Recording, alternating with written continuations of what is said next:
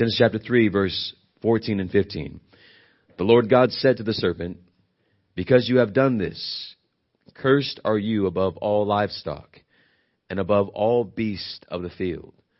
On your belly you shall go, and dust you shall eat all the days of your life.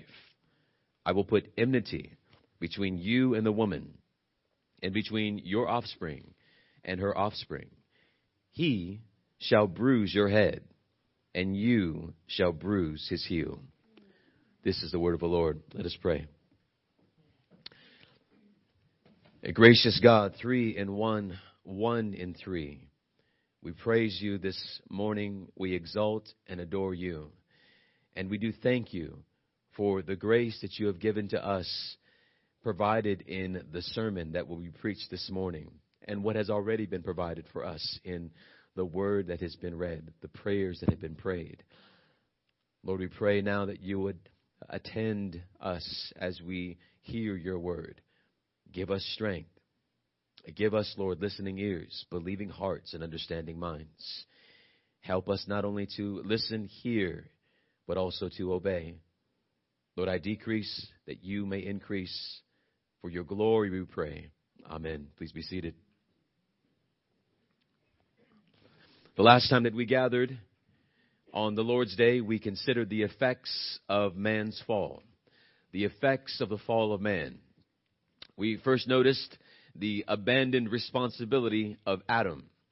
The Lord placed Adam over all of his creation as the earth's first king. He was given authority, he was given dominion over all of God's very good creation. Adam was placed in the garden to work it and to keep it. The garden was the earth's first temple, and Adam its first king or its first priest. Adam was not only charged with keeping the garden pure from any unclean thing, but he was also charged with expanding the glory of the Garden of Eden to the ends of the earth. Adam was to fill the earth with God's glory by expanding the glory of the Garden of Eden. The Lord God gave Adam his commands and he charged him with making his law known to all people, beginning with his wife, the woman, Adam's first, Adam was earth's first priest. Brothers and sisters, uh, with all of this privilege, yeah, bring it down, with the world at Adam's feet, with the world waiting for Adam to bring it to completion, Adam sadly abandoned his responsibility. Adam yielded over authority to Satan, who presented himself in the guise of a serpent. Adam listened to the voice of his wife, who listened to the voice of the serpent, and they together disobeyed the commands of their Creator. Thus, the covenant between God and man was broken. Man became helpless without the strength to stand before God on his own terms and, and on the on terms of the covenant of works. Men became unable to move one step towards reconciliation toward God. Man became unable to, to ransom himself out of his depravity. The door of repentance was not opened for Adam.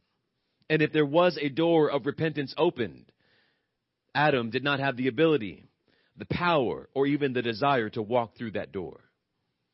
Adam now needed to be a new creature. Adam now needed to be redeemed. Adam now needed a redeemer. We then noted the immediate conflict that took place in the marriage union of Adam and the woman. And the, after they rebelled against the command of God. The Bible says in Genesis 3 7, then the eyes of both were opened, and they knew that they were naked. And they sewed fig leaves together and made themselves loincloths. Adam and the woman uh, I keep referring to her, to her as the woman because she is not yet named Eve.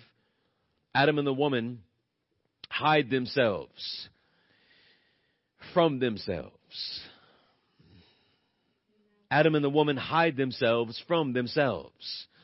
They are ashamed of themselves. They are ashamed of each other. Adam now looks at his wife as the one who has deceived him, who has led him astray. The woman now looks to her husband as the one who was not loving her as he once did. And they are both guilty. And they are both pointing the finger at one another for their guilt. Genesis 3 8. And they heard the sound of God, the Lord God, walking in the garden in the cool of the day. And the man and his wife hid themselves from the presence of the Lord God among the trees of the garden. The Lord God manifested himself by his Spirit, came down to execute judgment upon the man and the woman and the serpent. The man and the woman know that God has come to judge them. They fear the day. They fear the day. Uh, as I said in our uh, men's Bible study class this past week during the race, it was not two o'clock in the afternoon, and Adam and the woman realize, oh shoot, this is about the time that God comes down to visit us. Let's run.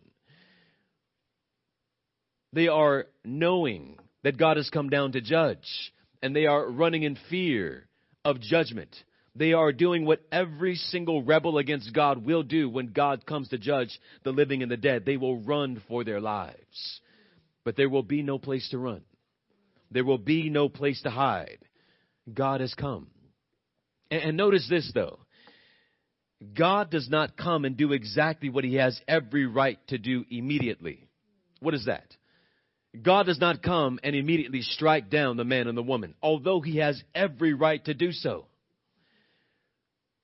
He does not immediately return man to the dust from whence he came. Rather, God comes down to pursue man. God comes down to pursue man. Man does not go searching for God. Eliminate from your vocabulary, I found God. You did not find God. God comes down to find man.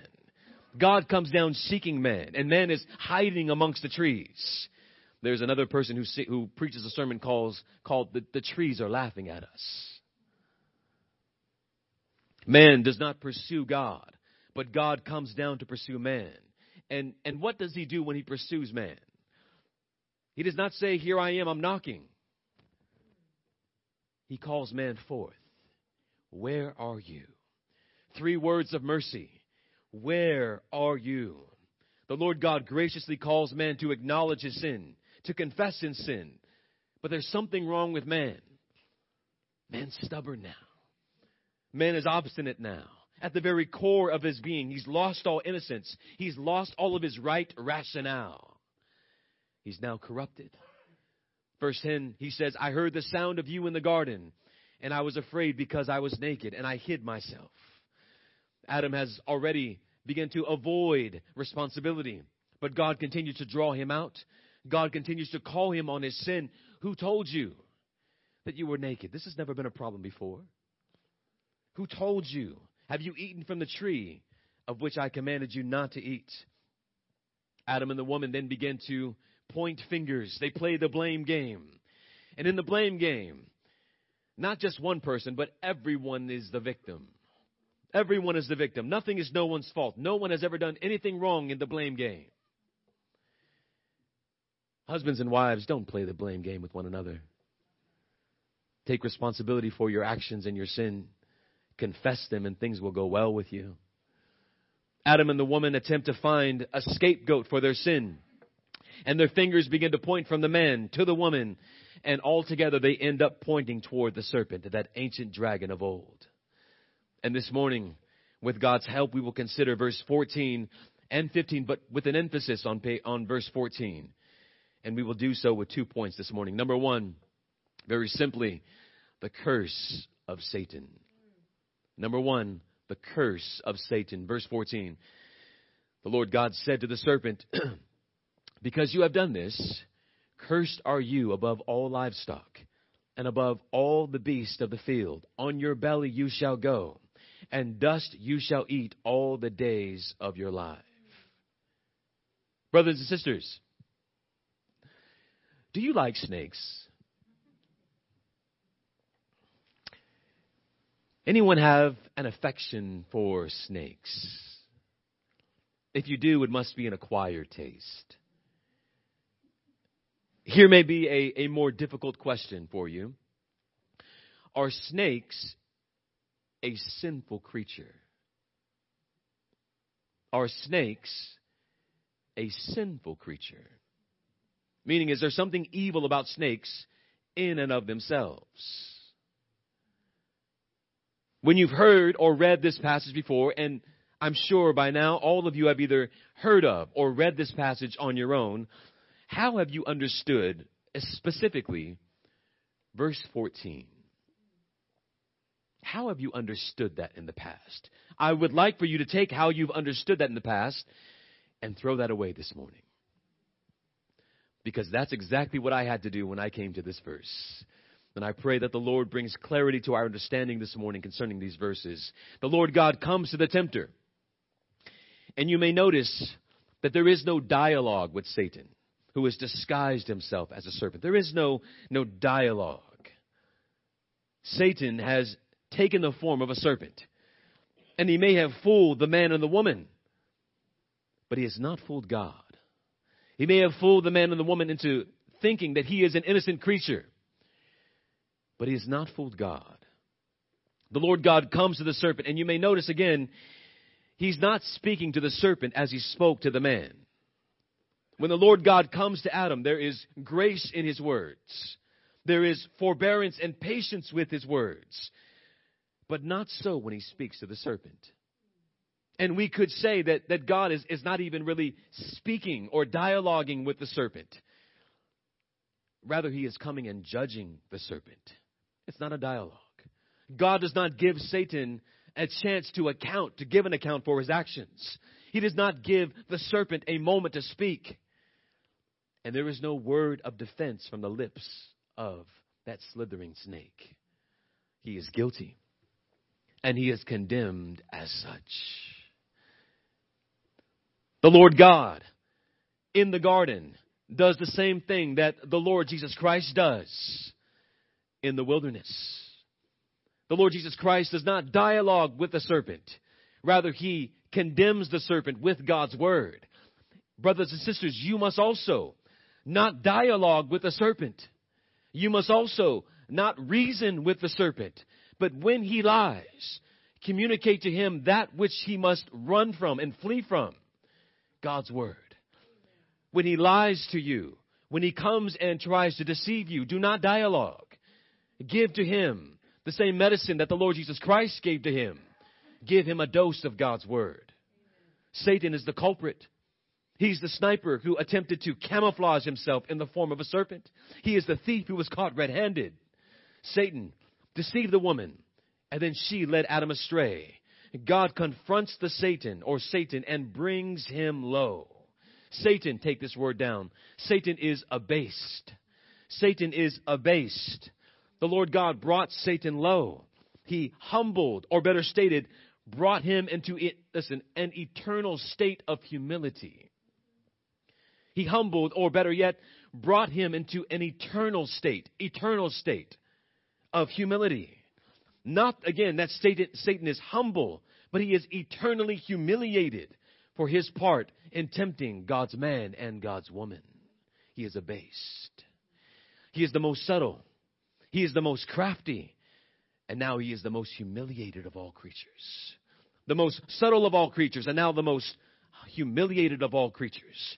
The Lord God said in verse 14, Cursed are you above all livestock you see that?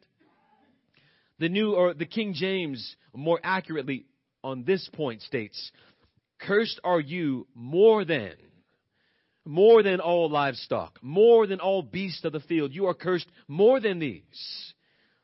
There is a curse upon all of creation. And the one who has endured that curse more than all of creation is Satan. The point is one of magnitude of all things that the Lord God has created, and all things that are now cursed at this particular part, be, point because of the fall, Satan has been placed at the lowest of all things that are cursed on the earth and, and in all of creation. Do you hear that? The Lord God created man in his image, gave him power, gave him dominion, gave him authority. Satan lusted after that position of prominence. Satan wanted to ascend over man, the king of God's creation, over all created things, and therefore deceived man into disobeying the commands of God. The rulers of creation believed the deceiver. Satan successfully threw Adam down. And when he threw him down, immediately ran to the throne of Adam and sat there upon it, taking that place of dominion and authority. You got that? But it didn't last very long. It didn't last very long. The Lord God comes down, confronts and judges Satan, and he immediately places a halt to the authority that Satan thought that he had seized forever. Satan is not given authority. He's not given dominion. He's not given power that he believes that he has gained through deception. He is abased. He is brought low. Below all creatures. He is brought down to the bottom of the totem pole of all creation. God is saying, in essence, Satan, you want to be greater than all things that have been created. You will never get what you want. You will never rise to those heights. You are more cursed than all creatures and above all creatures. And this curse is communicated. This truth that we are saying that he is cursed above all creation. It's communicated in the language of a serpent. Why? At the outset of, of this sermon, we asked, Are snakes sinful in and of themselves? And here's the answer No, they are not. No, they are not. Right? Verse 14, because you have done this, cursed are you above all livestock and above all the beasts of the field. Here it is. On your belly you shall go, and dust you shall eat all the days of your life. What is God communicating here? Are we to understand this, as I once did, that the animal this snake, this slithering serpent, is cursed by having its arms and legs removed. So that it must, from now, slither along the ground on its belly until eternity. How many of us have understood that passage that way? Why am I raising my hand? Why aren't you? I don't believe that that is what is being communicated here, and I'm not alone on this point. Now think about this. What animal does Satan use in order to deceive Adam and the woman? What animal does Satan use? A serpent. Satan, of all the animals that he could have chosen, out of all of God's good and perfect creation, God chooses, or Satan chooses, a serpent. A snake. Now think about what a snake is. One who slithers along the ground on his belly. Satan chose that serpent. One who does not literally eat dust for food, but who regularly eats dust as he finds his way upon the earth. He is low. He is a low creature. And, and, and he's also detestable. We don't naturally have a, have a love for snakes. It is an acquired taste. It is something that you must learn to like, learn to love. But for the most part, we despise the serpent. Isn't that ironic? Are you following me? Out of all the creatures that Satan could have chosen to deceive the man and the woman, the, the serpent or Satan chooses the exact personification of what he will become through the judgment of God. Meaning, your place in all creation, Satan, will be just like the snake's place in all of creation. The snake is low. He is the lowest of all six day creatures. Satan, so are you. The snake eats dust on the ground. And Satan, so will you. The snake is regarded as detestable and vile, and Satan, so are you. The irony is this God is saying, Hey, Satan, you want to be a snake? You want to be a snake? Okay, you're a snake you and the snake now have everything in common. The choice of the serpent, or the, the, the, choice of Satan, of the serpent, comes back to bite him in a way that he could have never perceived. On your belly you shall go, and dust you shall eat all the days of your life. The crawling, of the serpent is henceforth, from this point on, it's symbolic. Just as in, now listen close, in chapter 9 of Genesis, we have a, a new significance for the rainbow that has been decreed for the rainbow. Not a new, not a new existence, but a new significance. Are you with me? I'll say that again. In Genesis 9, we have a new significance for the rainbow, not a new existence of the rainbow. The rainbow now exists to do what? To signify a covenant between God and Noah. But rainbows existed before then. They just took on a new significance, not a new existence. Just the same, or so it is with the snake, who before this curse existed as a slithering snake. But that slithering snake now took on a new significance, not a new existence. The snakes then the snake now signifies what Satan is among all of the creatures in all of God's creation. He is the lowest of the low. And so it is with Satan. Satan is the lowest of the low. The Bible says in uh, Psalm 72 9, his enemies, God's enemies, will lick the dust. That's how low they are. The enemies of God are brought down low. They are humiliated. They will not conquer. They shall not overcome. And this is true for Satan.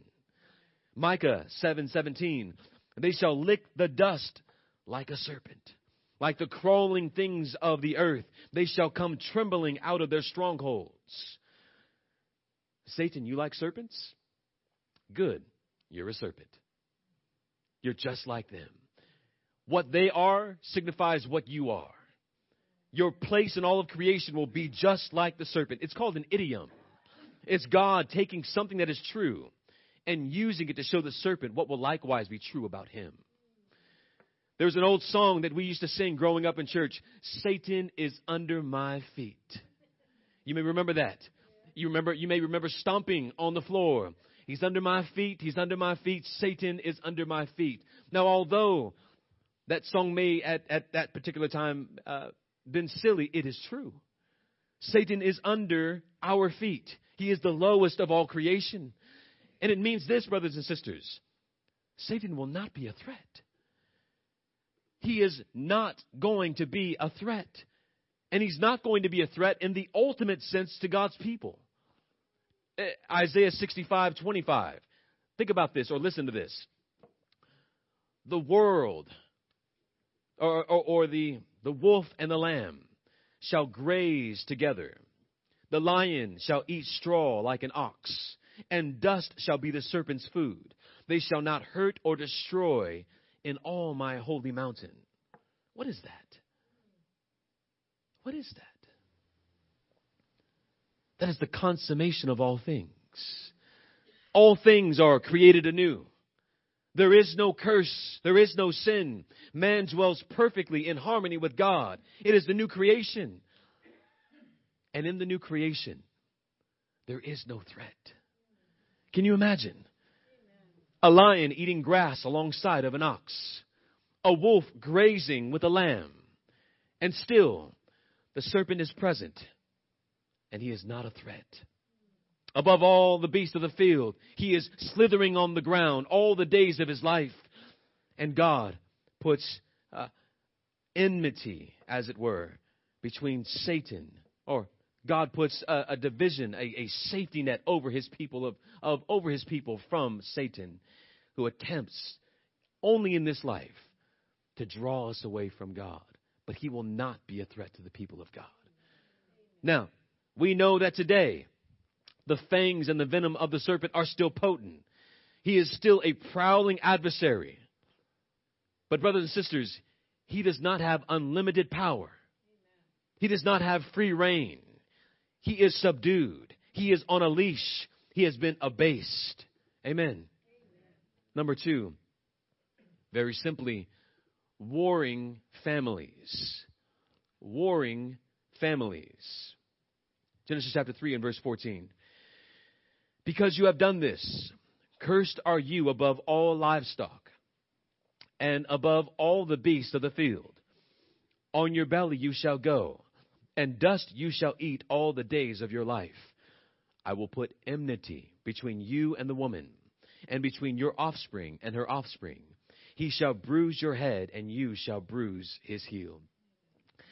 Last week, a statement was made about Adam and the woman concerning their relationship to Satan. And here's what I said Adam and the woman are being crafty, they are being cunning.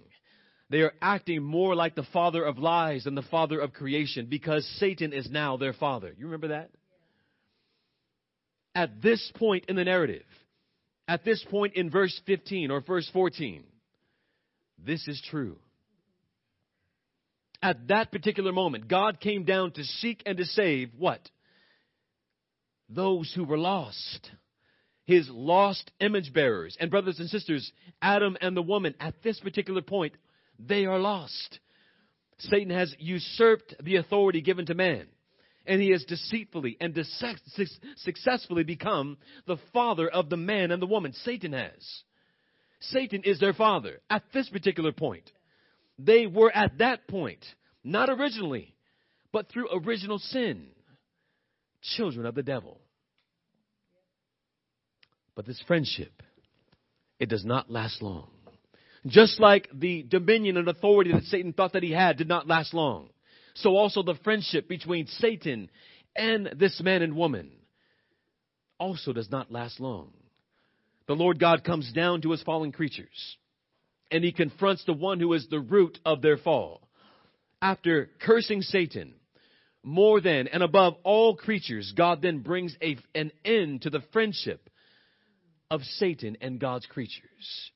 He not only takes the authority away that Satan had, he also takes the fellowship and friendship away that Satan had with his created beings, with God's created beings. Verse 15 I will put enmity between you and the woman and between your offspring and her offspring. Enmity is what? War. Enmity is what? Hostility. The Lord God will bring hostility, a war between mankind and between Satan. Where there will be, where there was friendship at one moment, there will be conflict between the two. And don't let this pass you by. Again, there was friendship between Satan and the image bearers of God. There was friendship. And listen, it was not a forced friendship. Are you with me there?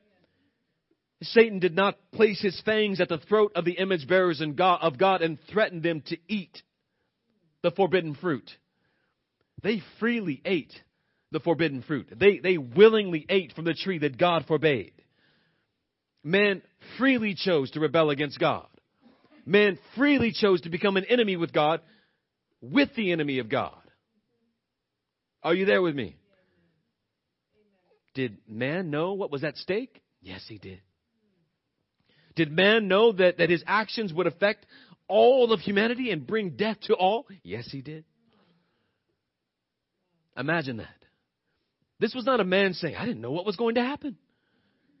This is not a man who, like we sometimes do, I had no idea what I was doing. No, you know exactly what you were doing and you knew the consequences thereof. We believe that when God said, But in the day that you eat of this tree, you shall surely die, Adam knew exactly what God meant and knew exactly the devastating consequences that would transpire should he disobey. And yet, knowing all that he knows, he and the woman ate anyway. They joined Satan in their hatred towards God. Man by nature is a hater of God. But glory be to God. This would not be the final word in the story of mankind. Brothers and sisters, that's bad news. That's bad news. We were doing worship with my son this past week, sharing with him the gospel. And I said, Gospel means good news, son. And he said to me, and from the lips of babes, right?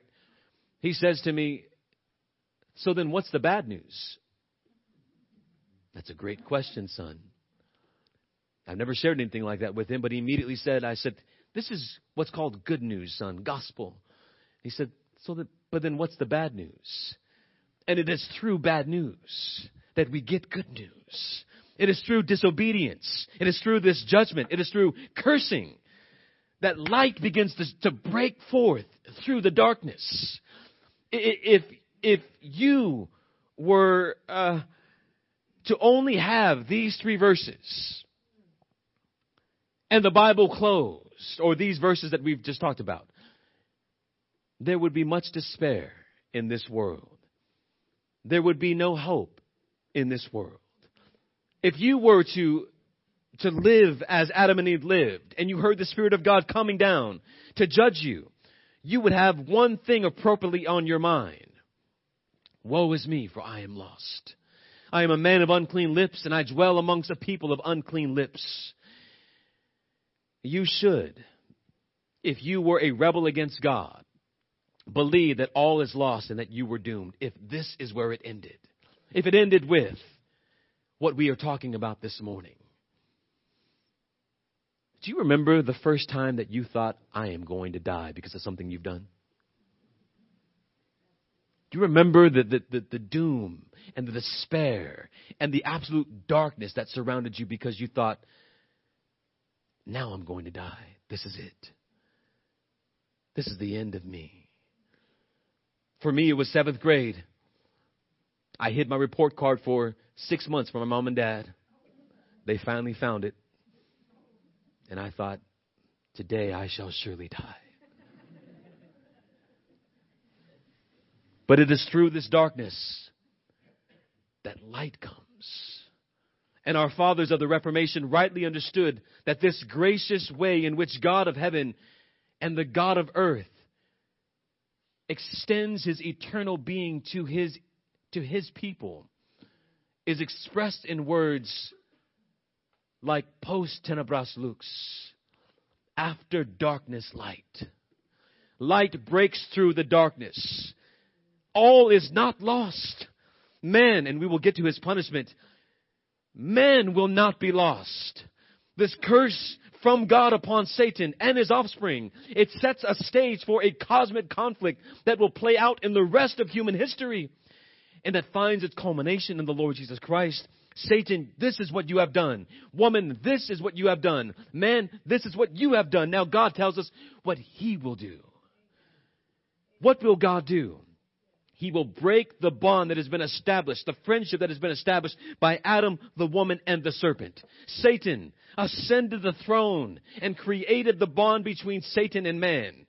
They acted like Satan in their sin, but God is saying this today comes to an end. God will drive a wedge between Satan and the apex of his creation, mankind. Satan will not have dominion. Satan will not have authority. God will redeem his image bearers and restore all that was lost through their disobedience. And God will restore perfect fellowship and communion with his elect. From this moment forward, there will be two families. Children of the serpent and children of God the Lord God said, I will put enmity. Who does? God does. I will put enmity between you and the woman and between your offspring and her offspring. Listen close. There will be children of the devil. There will be children of the devil. God is not obligated and God will not save all people. He will save all those whom he has eternally chosen to, to, to save. Why? Because he's no, under no obligation to save anyone. The fact that he saves someone is a display of his eternal mercy. This act of sin produced two opposing families in history. They are the offspring of the devil, and they are the offspring of the woman. The offspring of the woman uh, look forward to the seed of the woman. They look forward to this, not seeds, but seed of the woman that would one day come and crush the head of the dragon. And at that time, men and women have fallen. They believe all is lost and they are hearing uh, Satan being cursed by God. And in the midst of that curse, they hear, and there will come one who will crush the head of the serpent. Now put your place, put yourself in their place. Put yourself in their shoes. You believe all is lost. You believe that you are doomed. You believe that this is the end of all and that Satan has won the day. And yet in the midst of, of God's voice you hear, and there will be a seed who comes from the woman. And the woman is saying, I will produce a seed. And the man is saying, there is only one way that a woman can produce a seed, and that is through the man. But he will not be used in this process. That God will produce a seed. And it will come through this woman. This woman who was at first deceived, and now she was saying, I will be used to bring forth what? Someone who will crush his head, who will ultimately destroy him. And how do you think Adam and the woman think about this? Or what do you think they think about this serpent at that particular time? Did they love him? Oh, it is his fault. And now they are hearing God say, There will be one who comes through this woman who will crush him. Is that not good news? This is what the, the theologians of old called the proto evangelion, the first gospel the first good news. There will come one seed from the woman who will display dominion, who will exercise authority, who will be fruitful and will multiply, who will guard and expand the garden, who will bring all things to consummation because he will crush the head of this dragon. He is the skull crushing seed of the woman. He is the Lord Jesus Christ. He will destroy Satan. Satan, your days are numbered. Your doom is sure. And you mean in the midst of this tragedy, in the midst of this despair, there is hope? There is a seed that will come from the woman. She will not die now. Brothers and sisters, the entire story of the Bible, the entire story of the world is contained in this verse. The cosmic storyline is the story of human history, and we are a part of that story. What offspring are you? What offspring are you. God has saved us. Those who believe in Christ alone saved us from the dominion of darkness. He has rescued us from the clutches of sin. And He has de- delivered us from the curse, the devastating curse of Adam. We are born again through the finished work of the seed, the Lord Jesus Christ, and by the power of the Holy Spirit. Bible says in Colossians 1:13, he has delivered us from the dominion of darkness and transferred us to the kingdom of his beloved son. And now what? And now as children of God, we are waiting. We are waiting for that final completion of war, when sin and death will be no more, when Satan will be conquered once and for all, and finally, what is a curse for Satan is a blessing for us. God is going to create two opposing families children of the devil, children of the seed, and Satan will not overcome. Brothers and sisters, do you know that the devil is not God? Do you know that? He is a combatant, but we must never place him on the same playing field with God. This should be clear. God is judging and cursing him. There's no pushback from Satan. Even with the bruising of the head of the seed, that bruising has been foreordained by God. When he is confronted by the word of God, what does he do? He must submit. He must obey. He cannot stand against it. The devil is a creature. He's limited. He's finite. He is not God. He cannot overcome or contest God's power, brothers and sisters. Even though we are talking about conflict, keep this in the right perspective. Keep in perspective who and what we're talking about. Don't give credit to the devil for every bad thing that happens. Everything that goes wrong, the devil's after me. Brothers and sisters, he's on a leash. He's a creature. And he can only go as far as God allows. God is in control. God is at work in The Lion, the Witch, and the Wardrobe, the creatures of Narnia are encouraged by hearing Aslan is on the move. Aslan is on the move. And there is hope. The Lord God is working. He is accomplishing all of his plans. He is working and he will accomplish the victory. Therefore, do not fear. Don't be dismayed. Stand firm and trust that God is enthroned, that, that no one has replaced him, no one has taken his spot from the throne. He is on high. He shall never be displaced or replaced. He is God forever. See his mercy in loving us when we did not love him. Everything will be perfect in the end. If things are not perfect, it's not the end. Everything will be perfect in the end. If things are not perfect, then it's not the end. We are told the end from the beginning. And in this process, we can be, we can become impatient because we see sin. We see pain every day. But brothers and sisters, roses have not been promised to you while we are here. My father used to say, you've not been promised that you will be tiptoeing through the tulips. We are promised that while, while all will be made whole in the end, all will be made perfect in the end, the end is not here yet. So be patient until that day and believe and rest in the fact that victory is assured. The doom of Satan is assured in Christ. In Scripture, we have a promise and a picture of Christ's return. We have a hope in Him. And our hope is not subjective, it's a guarantee. We shall never be put to shame because of the hope that we have in Christ and His return. Satan has been subdued, and we have a picture of perfection that we can look forward to in the meantime. But in the meantime, in the meantime, you live in a fallen world. Expect opposition. Expect persecution. Be surprised if it doesn't come your way. And if it doesn't come your way, praise God for that fact. But expect it when it comes. Expect conflict in your marriages. Expect trouble in your job. Expect uh, death and pain and sickness. Why? Because you still live in the fallen world. Things are not perfect. Amen.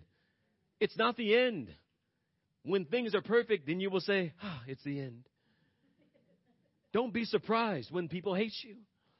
Don't be surprised when your family members who you have grown up with and have great bonds with, all of a sudden, because you believe the gospel and they do not, that there is conflict there. Understand that there is a promise of two families, and maybe you have grown up in the same family, but you are now part of two different families. And accept that. As difficult as it may be, accept that. And in the meantime, keep praying for them. Keep witnessing to them. Let us love and pray for our enemies. Love those who war against us. Pray for them. Why? Because you were once a part of that family. You were eternally a part of God's family, but it took a while to get there, didn't it? Where is this battle fought and won? In the church.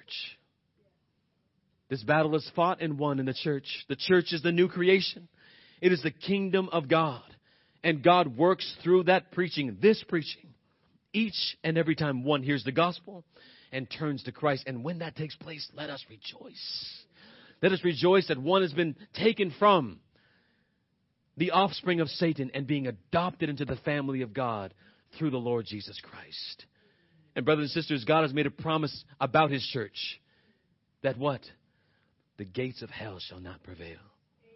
That God will build his church, and the gates of hell shall not prevail. Be encouraged. Be encouraged. If you trust in Christ alone this morning, if you know that, that it is by grace and by grace alone that you are saved, be encouraged. There is victory that has been won on your behalf, and you have a hope, and in that hope you will not be put to shame. Amen. To God be the glory. Amen. Let us stand.